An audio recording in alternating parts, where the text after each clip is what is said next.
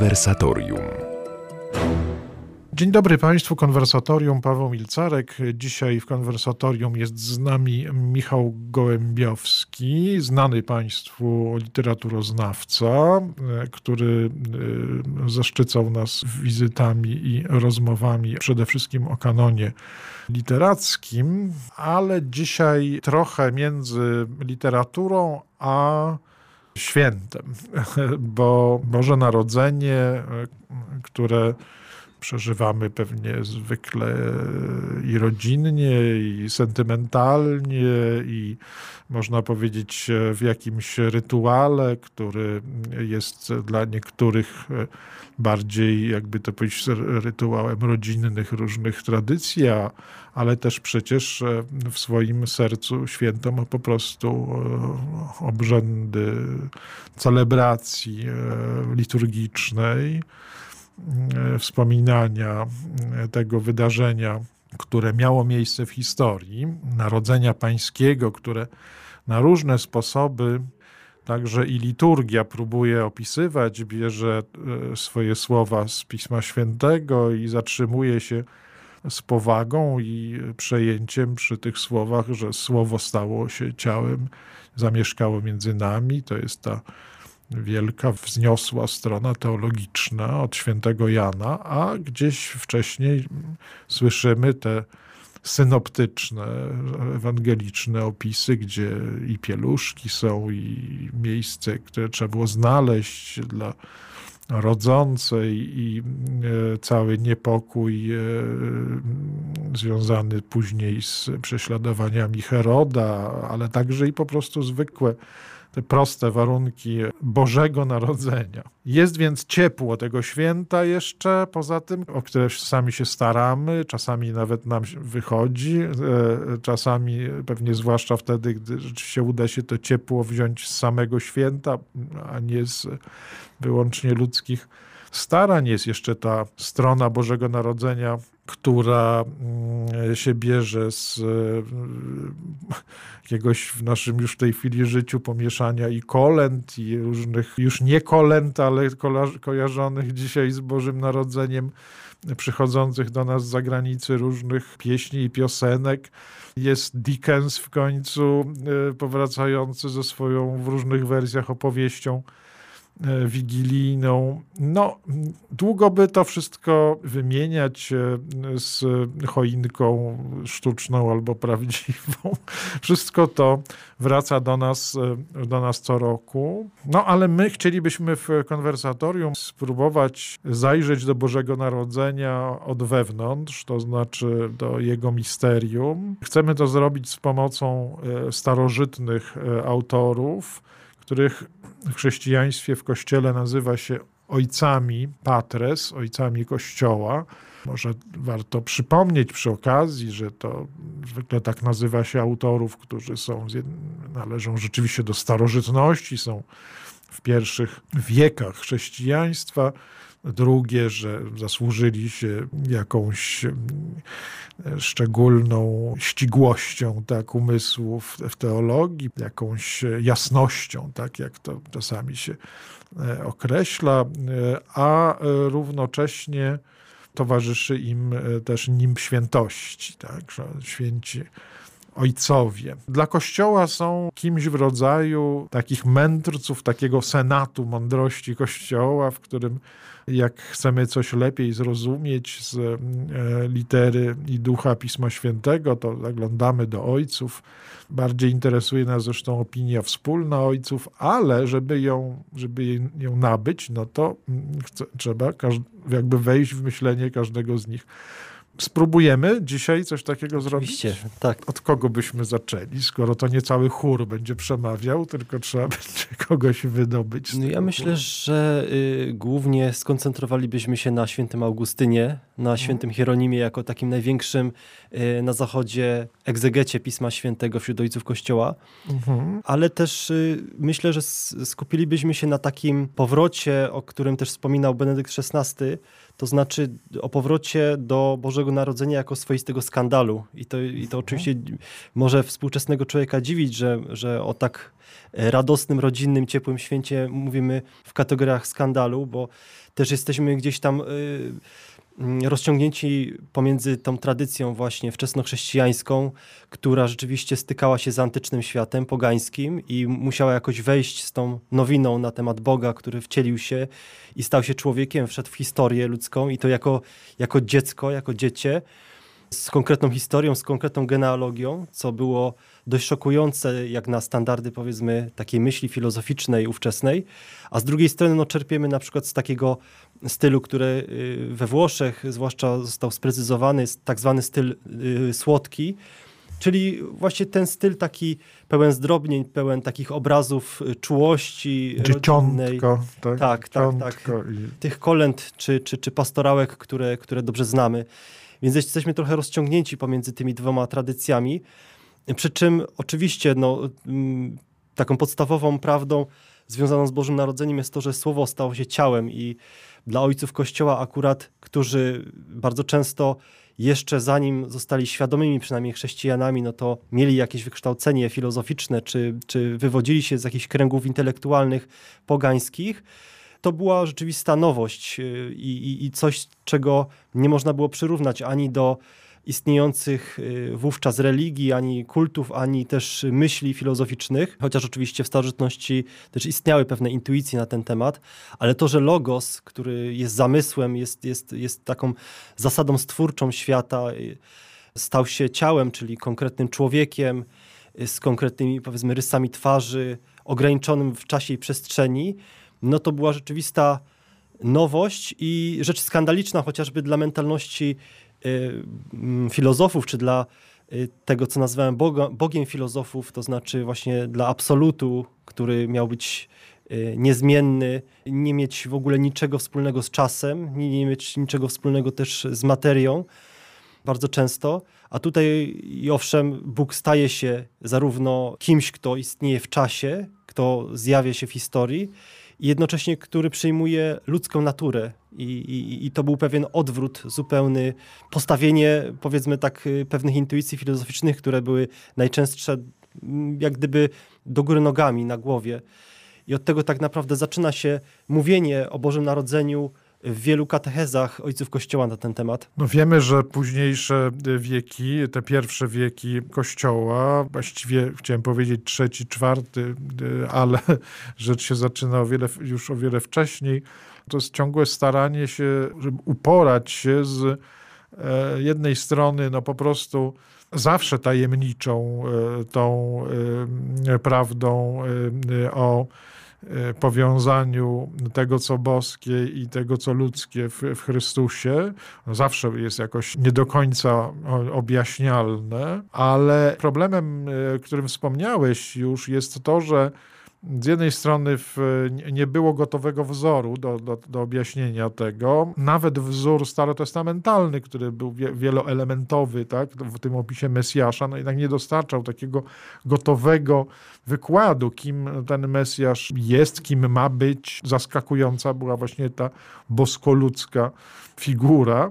Wraz z wejściem w świat helenistyczny, to w ogóle weszliśmy w jakiś świat najróżniejszych pomysłów na, na temat ewentualnego przebywania tego, co boskie w sprawach ludzkich. I ciągle te wszystkie, to co my nazywamy E, w, języ, w języku kościoła herezjami, no to są jakieś najróżniejsze ślepe uliczki, w których próbowano zastosować jakieś bardziej lub mniej gotowe schematy, prawda? Takie, że na przykład człowiek, który jest człowiekiem Bożym, e, maksymalnie Bożym, staje się, e, to, to, to tak rozumiano Chrystusa, albo z drugiej strony, właśnie bardzo po grecku, że bogowie, owszem, się wśród ludzi przechadzają, nawet zakładają takie takie jakby to powiedzieć, postaci ludzkie. No w końcu jak czytamy Iliadę, to każdy z nas takimi sytuacjami literacko się choćby zetknął. To rzeczywiście Grecy takie wyobrażenie mogli mieć, tylko że abstrahując od tego, że, że ci bogowie są jacyś w ogóle zaskakujący, tak? I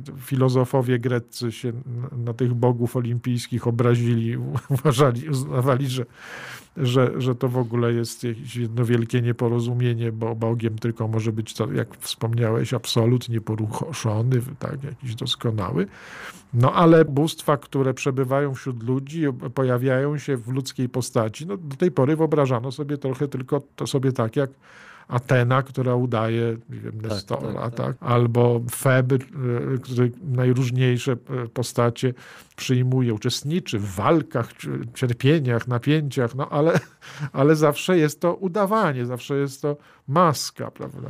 Tak i właśnie tutaj y, jest ogromna różnica pomiędzy tym ortodoksyjnie rozumianym wcieleniem, tak jak to się przyjęło w kościele, a tym, w jaki sposób bogowie pojawiali się w ludzkich postaciach y, właśnie w opowieściach y, antycznych, a w opowieściach pogańskich, bo te dwie rzeczywistości, chociaż na zewnątrz mogą przypominać siebie, prawda, no to istotowo one się zupełnie różnią. To znaczy właśnie mity greckie czy rzymskie nie znały tej koncepcji, że oto absolut tak naprawdę y, Bóg, który jest jedyny, który jest, przez którego, w którym i z którego wszystko powstało, on y, niejako pozostając z Bogiem, przyjął naturę ludzką, dokonało się złączenie natury ludzkiej i natury boskiej, bez zmieszania, bez jak gdyby takiego dominowania, czy to natury boskiej nad ludzką, czy ludzkiej nad boską, tylko to absolutne złączenie człowieka z Bogiem poprzez właśnie osobę, osobę Boga wcielonego Jezusa Chrystusa,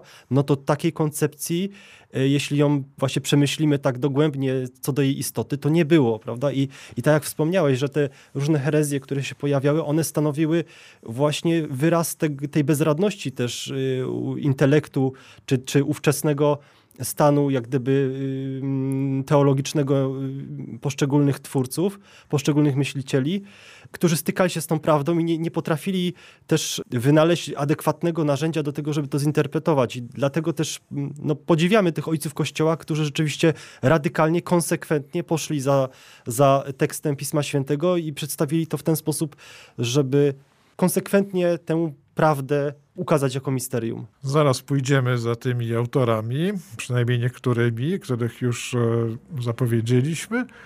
I zapraszamy, żebyście Państwo z nami zostali w takim razie w naszej dzisiejszej bożonarodzeniowej rozmowie. No, odważmy się otwarcie powiedzieć teologicznej. Wracamy do e, rozmowy o Bożym Narodzeniu widzianym przez ojców przez ojców, przez ojców Kościoła. Mówiliśmy, dlaczego warto także dzisiaj, dzisiaj właśnie do nich, do, do nich sięgnąć, trochę wychodząc poza ten klimat słodki, który zwykle świętom e, naszym towarzyszy. Niech wejdzie do naszej rozmowy święty Augustyn. To jest wielki doktor Zachodu, wśród ojców Kościoła bodaj jeden z najbardziej wpływowych, jeśli chodzi o świat łaciński. Rozumiem, że to w jakimś sensie on wyrysował nam linie, według których na końcu e, nawet najprostsi z nas opowiadają o Bożym Narodzeniu. Tak, no święty Augustyn jest akurat tym myślicielem, który przynajmniej w moim pojęciu, w moim roz, rozumieniu tego, co pisał, on dokonał tak naprawdę takiej głębokiej antropologicznej interpretacji tego, co wokół w ogóle narodzenia Chrystusa się wydarzyło, bo pomijając już te kwestie w ogóle samego milczenia świata pogańskiego, który miał jakieś intuicje jeszcze przed Chrystusem, tutaj przypomnijmy na przykład eklogę czwartą Owidiusza, w której pojawia się rzeczywiście y, dziecię, które jest y, potomkiem jakiegoś starożytnego królewskiego rodu, ale wiemy, że to nie jest do końca y, ród taki królewski w naszym pojęciu takim ziemskim, tylko chodzi tutaj o coś więcej. Chociaż chyba tam w sumie mogło chodzić zwyczajnie o Chociaż mogło chodzić, tak. No tutaj, tutaj akurat właśnie już, już przez ręce świętego Augustyna ten tekst przeszedł w taki sposób, że ten akurat y, ojciec Kościoła bardzo był y, zaangażowany w to, żeby znajdywać te ślady w kulturze pogańskiej, tej, tych już takich protoproroctw y, na temat nadejścia Chrystusa, ale od, od świętego Augustyna i w ogóle od tradycji augustyńskiej mamy w dziedzictwie taką ciekawą interpretację w ogóle początków Ewangelii według świętego Mateusza jako Księgi Rodzaju. Tak to właśnie było tłumaczone. Jak zauważymy, w ogóle pierwszym rozdziałem Ewangelii Mateusza jest rodowód Pana Jezusa. Rodowód, czyli geneza, czyli genezis, czyli jak to y, ujmowały starsze przekłady, staropolskie przekłady Biblii, księgi rodzaju Jezusowego, czyli już widzimy księga rodzaju, prawda? No i y, rzeczywiście mamy najpierw taką genealogię ludzką w zasadzie od Adama, no i później, y, cóż, no pierwszymi postaciami, które pojawiają się w Ewangelii Mateusza jest oblubieńca, oblubienica, e, niejako nowy, nowa Ewa, nowy Adam, czyli Józef i Maryja, którzy też jak gdyby żyją w jakimś e, sensie symbolicznym raju, bo oczekując nadejścia Chrystusa, no już jakoś uczestniczą w, tym, w tej rzeczywistości Królestwa Bożego, jakoś partycypują ją. Z drugiej strony też widzimy, że to jest y, małżeństwo białe, czyste, dziewicze i tutaj też święty Augustyn stwierdzał, że związek Adama i Ewy właśnie w raju, on się cechował tą taką anielską czystością, która jest też zapowiedziana w, w czasie już zmartwychwstania. Czyli już zauważamy taką realizację z jednej strony początków y, ludzkości, początków stworzenia, Tutaj też oczywiście my patrzymy teraz na szopkę betlejemską, na przykład wchodząc do kościoła, y, już mając pewne takie właśnie kalki ze stylu słodkiego, że to jest właśnie taki obrazek rodzinny.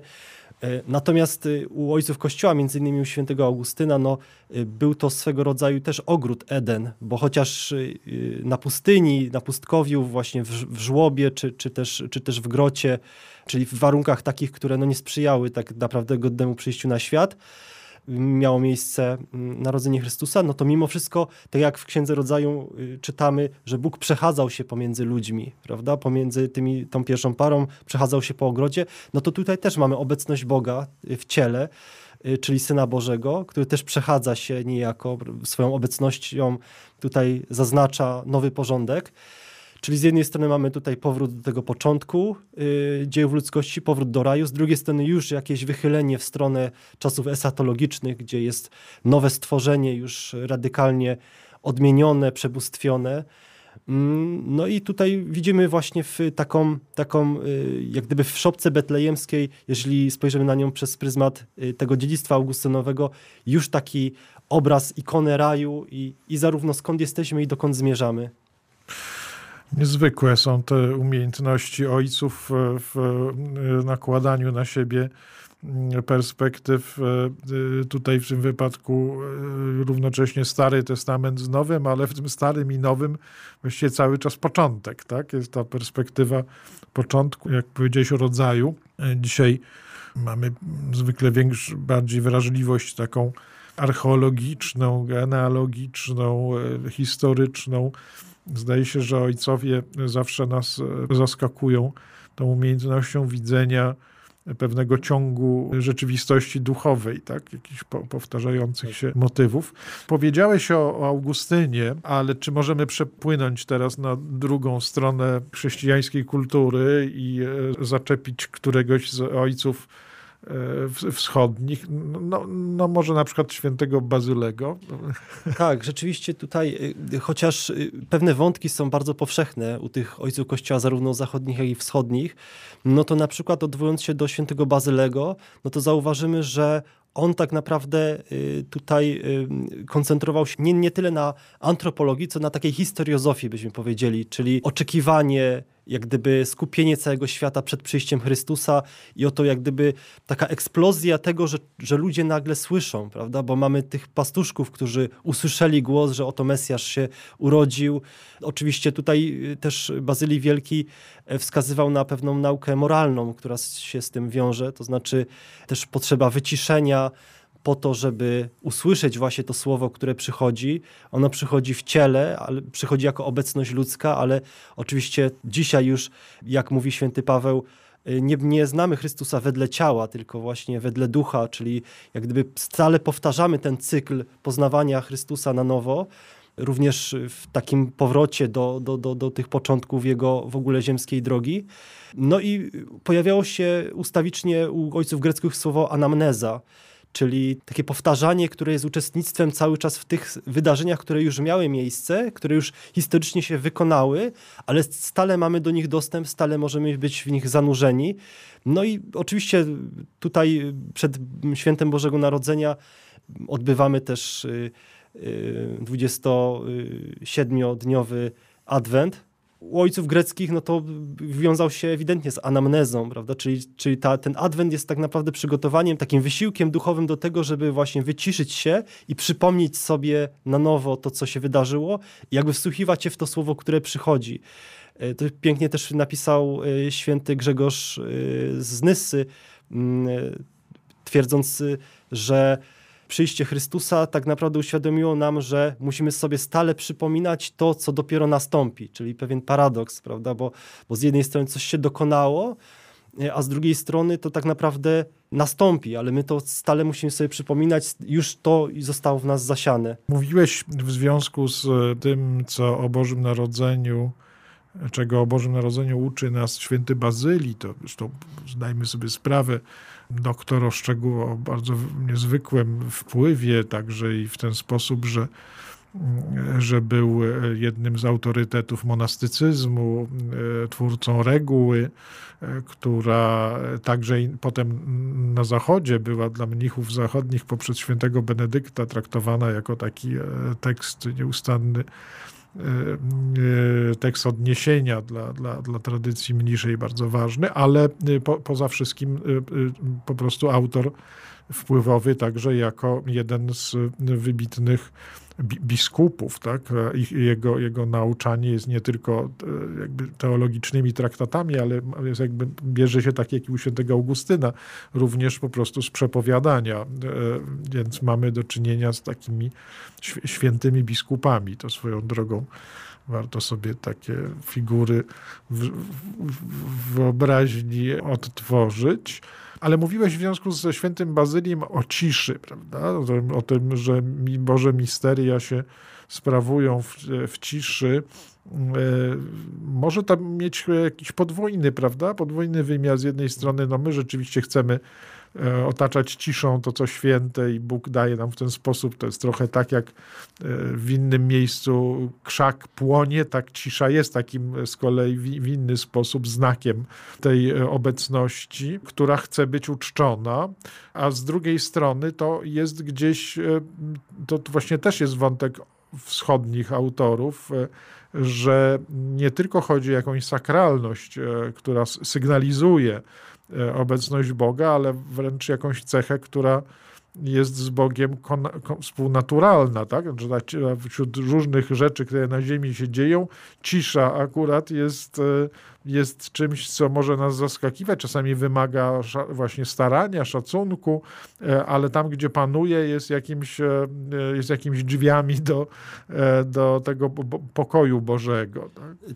tak, no y, tutaj przypomnę końcówkę księgi Hioba, kiedy Hiob y, tak naprawdę doświadczony y, tyloma cierpieniami, tutaj y, no już wypowiedziawszy swoje, swoje lamentacje na temat w ogóle swojego losu, jak i losu w ogóle człowieka na świecie, na końcu przed Bogiem stając, kiedy Bóg mu się objawia, kiedy, kiedy właśnie wzruszony już zbliża się do niego, i, i, zaczyna przemawiać, no to Hiob y, stwierdza, oto przykładam palec do ust, więcej nie powiem i zaczyna słuchać tak naprawdę tej, tej, tej przemowy Boga. Wtedy Bóg y, przychodził jako, jako władca całego stworzenia, jako y, taki potężny byt, potężna osoba, która rzeczywiście wzbudza bojaźń i drżenie. Natomiast w tym momencie również y, przed przyjściem Chrystusa przykładamy, odwołując się do greckich ojców Kościoła, ten palec do ust, jak gdyby milkniemy. Też przypomnę, że Zachariasz też został jakby dotknięty niemotą przed y, właśnie przyjściem na świat Jana Chrzciciela, który zapowiadał Jezusa Chrystusa. Natomiast w tym momencie no, Bóg przychodzi nie jako ten władca stworzenia, ale właśnie jako stworzenie. I tutaj jest pewna symetria, jednocześnie takie odwrócenie tego porządku. Jednocześnie to milczenie stwarza nam to, tą, tą przestrzeń do spotkania Boga, a z drugiej strony tu Bóg przychodzi właśnie jako bliski naszej naturze, jako zrozumiały dla nas i jako, jako ktoś, kto przemawia do nas naszym językiem. A więc e, trochę apofatyczności milczenia i ciszy, ale też po prostu coś z e, analogii e, logosu, tak, jakiejś więzi, przy połączenia, powiązania z tym, co w nas, co w nas rozumne. Tajemnica, która się równocześnie chce objawiać i chce, chce przemawiać. Zastanawiam się, którego jeszcze ze swoich e, przyjaciół e, chcesz e, przedstawić. No myślę, że na pewno świętego Hieronima, który tutaj też wielkie zasługi miał do tego, żeby w ogóle wyjaśniać całe głębie tych tekstów biblijnych, które są zawarte w tych początkach Ewangelii Mateusza i Ewangelii Łukasza. Zresztą najwybitniejszy biblista w starożytności chrześcijańskiej. No i, i kto wie, bo mówiliśmy też o tym, że dzisiaj ulegamy takiemu nadmiernemu zafascynowaniu tej takiej metodzie, y, metodą archeologiczną, historyczną. Natomiast u ojców Kościoła piękne jest to, że oni tak naprawdę y, są autorytetami nie tylko dlatego, że stali jak gdyby u źródeł i, i kładli podwaliny pod nasze rozumienie te, teologiczne tych, tych spraw. I nie chodzi tutaj też o jakąś swego rodzaju rewizję, ale do powrót do pewnej mentalności. Znaczy men mentalności, wrażliwości na tekst biblijny, który jest tekstem żywym i który po prostu jest katechezą, opowiada, nie jest zapisem, który możemy czy musimy tylko dekonstruować? Święty Hieronim, którego my słusznie kojarzymy z wulgatą. Oczywiście to trochę trzeba pamiętać, że nie chodzi o to, że święty Hieronim po prostu razu pewnego usiadł i przetłumaczył Pismo Święte. Raczej chodzi o pewną e, redakcję tłumaczeń, które istniały. Czasami rzeczywiście o tłumaczenie, które trzeba było do, do starszych e, dodać. E, niemniej no, dla nas, dla wszystkich wieków, natchnienie, patron e, biblijnych studiów, prawda? Człowiek swoją drogą obdarzony zdaje się niełatwym charakterem, co się ułatwiło mu również decyzję o ucieczce na pustynię i żeby w okolicach Groty Narodzenia pracować nad, nad tekstem biblijnym. Aż ciekaw jestem, co jeszcze czeka nas w trzeciej części naszej rozmowy, ale to jak prezent rozpakujemy Państwu dopiero po przerwie. Wracamy do naszej rozmowy o ojcach e, Kościoła, e, o ojcach, którzy e, komentują nam Boże Narodzenie. Zaczęliśmy mówić o świętym Hieronimie.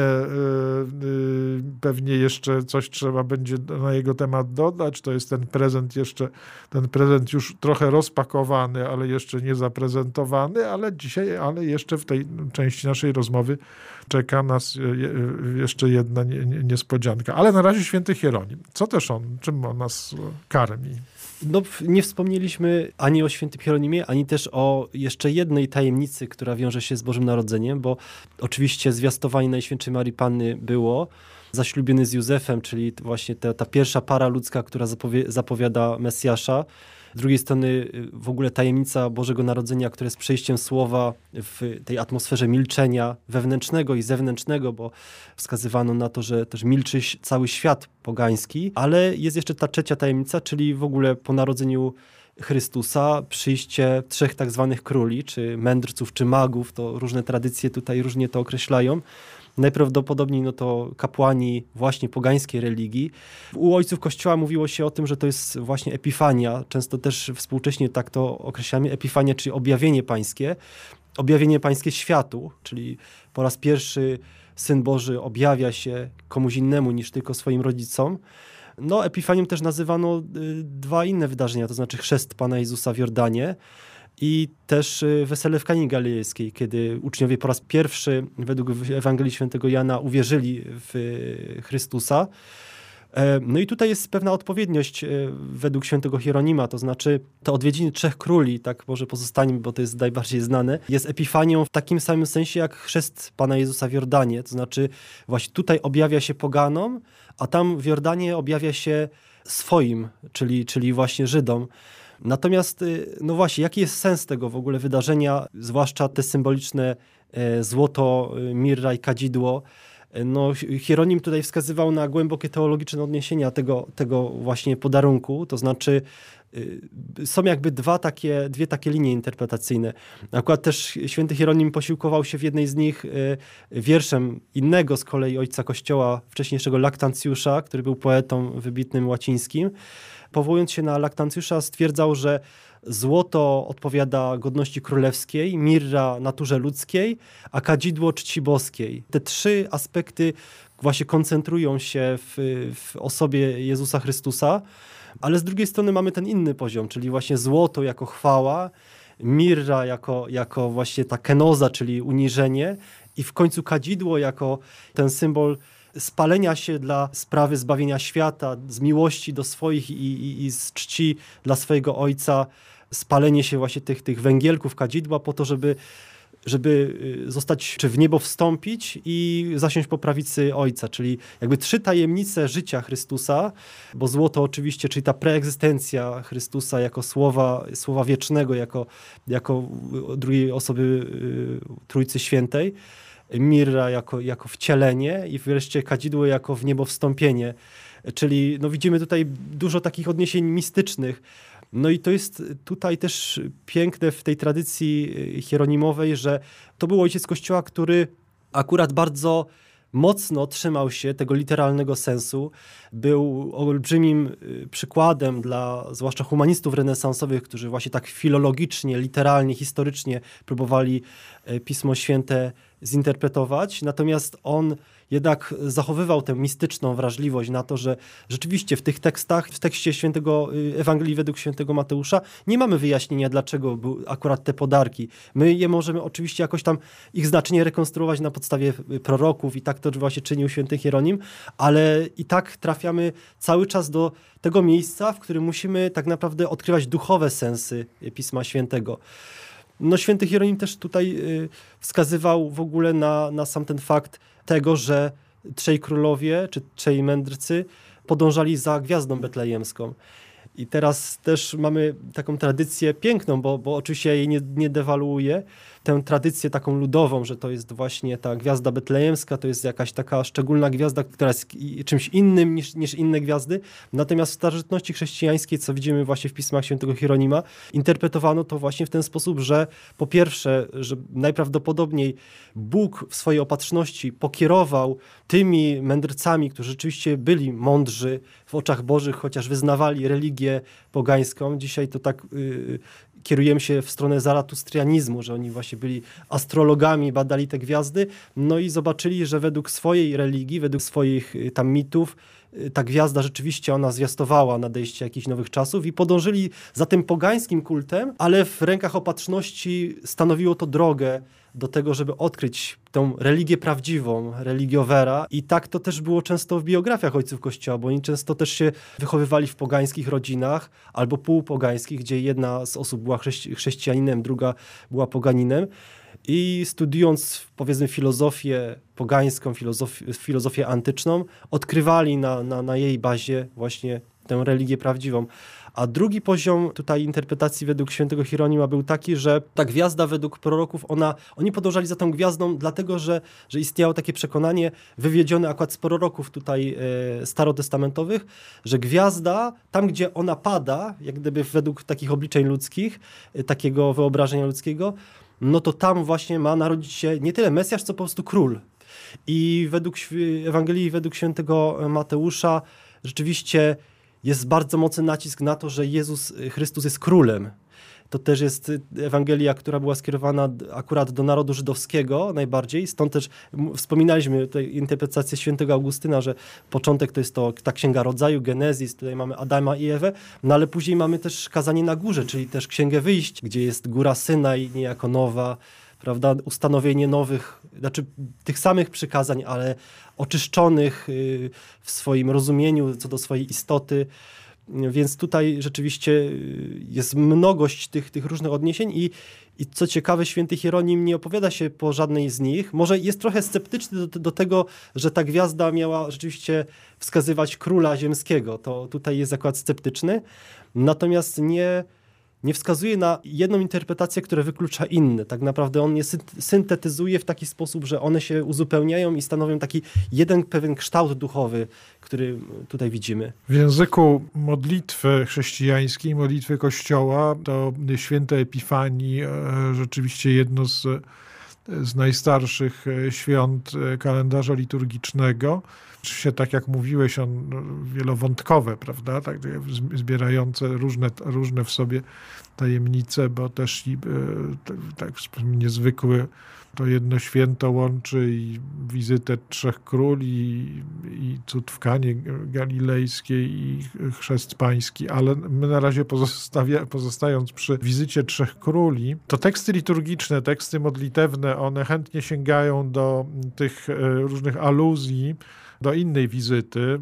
Jest opisana z ogromnym splendorem, opisana w Starym Testamencie wizyty królowej Saby u Salomona. Tam jest przecież e, aż do nieprzyzwoitości w naszych ludzkich, współczesnych warunkach opisane no, po prostu bogactwo tych stad, e, bogactwo darów, prawda? Jest tak królewskość tam po jednej, po drugiej stronie jest przepotężna.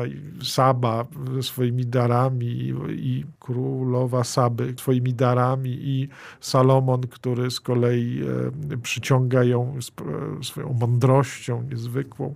Zdaje sobie sobie sprawę z, tej, z tego powiązania uświadamiam sobie też właśnie ten, ten rodzaj e, sprawowanej w ciszy, ale przecież królewskości przewyższającej e, i mądrości przewyższającej mądrość Salomona i, i wszelkie spodziewania i wszelkie te dary, które również grają tak dużą rolę w naszej wyobraźni związanej ze świętem już trzech króli, bo już wybiega, wybiegliśmy, tak. wybiegliśmy do przodu. Chciałbym cię jeszcze zapytać, bo nasza rozmowa woli zbliża się do końca, ale a mnie taka niecierpliwość e, pali, bo jest taki wśród naszych zawiniątek e, do rozwinięcia też taka paczuszka z e, dziwnym imieniem Chryzolog. Właśnie o, o kogo chodzi, bo Augustyn, Bazylii, Hieronim łatwiej obija się o uszy.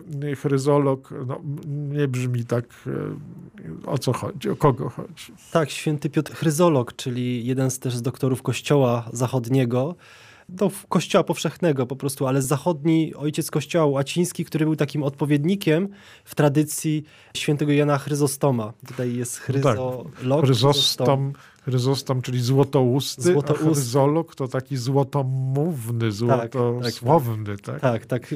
Obaj, obaj właśnie są uznawani za, za wielkich jakby to powiedzieć, no, byli wielkimi mówcami, ale nie chodzi tutaj o sztukę retoryczną, ich homilii, ich kazań, ale chodzi generalnie o piękno wymowy, przy czym oczywiście w tych kategoriach w ogóle wczesnego kościoła piękno wymowy nie ograniczało się tylko do estetyki, tylko do opanowania techniki, oczywiście pięknego pisania i rzeczywiście te homilie świętego Piotra Chryzologa wokół zwiastowania Narodzenia Pańskiego są takimi, no, można powiedzieć, poematami, które zostały zapisane prozą, ale tutaj też chodzi w ogóle o ten aspekt duchowy, że oni jak gdyby wyprzedzali swoimi intuicjami bardzo naprzód y, duchowość Kościoła, zgłębiali ten sens mistyczny, ale też w taki sposób, że on dotykał człowieka prostego, nie tylko mistyków, prawda? Nie, nie tylko tych, których uważamy za jakichś y, y,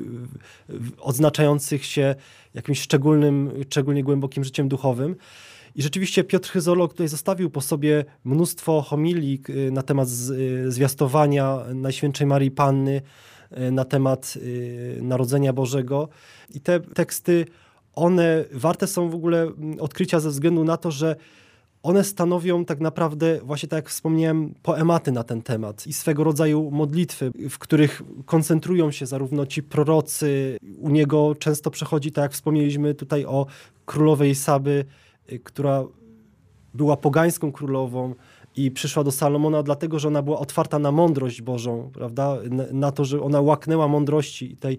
I tutaj właśnie święty Piotr Chryzolog pisał również w odwołaniu właśnie do, do święta Trzech Króli, ale też do pastuszków, prawda? którzy jako pierwsi tak naprawdę odkryli, że narodził się Mesjasz, Nie potrzebowali też do końca do tego jakiejś takiej aparatury właśnie jak, jak trzej mędrcy, tylko takie proste serce, które było czujne na głos Boga. Ale też trzeba powiedzieć, że mędrcy z tymi lunetami, co sobie wyobrażamy, y, y, dociekliwością, rzeczywiście poszli za tym znakiem naturalnym, który ich po, pociągnął, a do pastuszków jednak, co by nie mówić, przybyli aniołowie, którzy im zaśpiewali. Tak, bo, bo, bo tutaj mo, może war, warto właśnie y, się trochę, muszę się trochę poprawić, bo rzeczywiście ci z dalszych stron mieli trudniej jednak, prawda, więc a tutaj mamy jednak, y, jednak ludzi, którzy byli prości, ale żyli, żyli właśnie w otoczeniu, byśmy powiedzieli, tego, tej siły rażenia, którą już zostawili prorocy, którą zostawili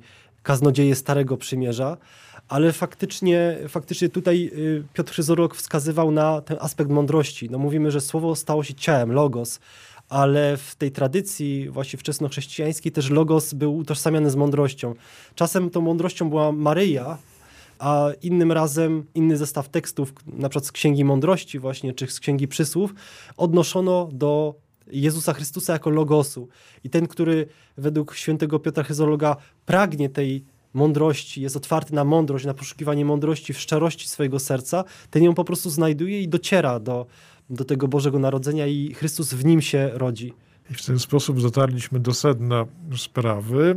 Krążyliśmy i byliśmy ba bardzo blisko niego wielokrotnie w czasie naszej rozmowy, ale teraz, gdy zbliża się ona do do końca dobrze jest, skoro znowu do samego sedna się zbliżyliśmy, odbić się od niego do życzeń, które Państwu e, tego wieczora.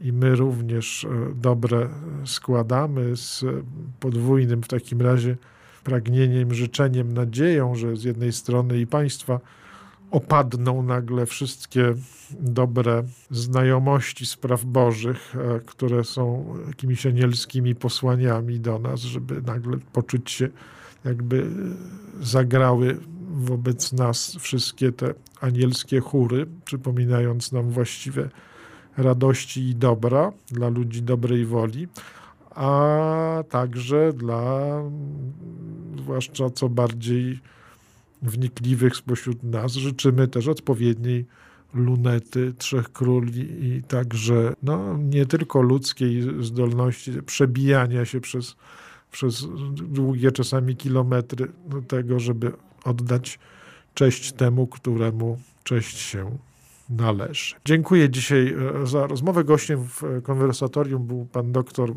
Michał Gołębioski nasz znany nam w konwersatorium literaturoznawca, który wśród literaturoznawców też e, tym się odznacza, że zna e, literaturę teologiczną, źródła teologiczne, z czego tutaj dzisiaj mieliśmy okazję skorzystać. W takim razie jeszcze raz wszystkiego dobrego Państwu. Również przełamujemy się opłatkiem dobrego życzenia. Niech również do Państwa nasza przyjaźń, serdeczność dotrze. A ja, jak zwykle zapraszam również na konwersatorium w przyszłą niedzielę. Do usłyszenia. Paweł Milcarek. Audycja powstaje we współpracy z kwartalnikiem Christianitas.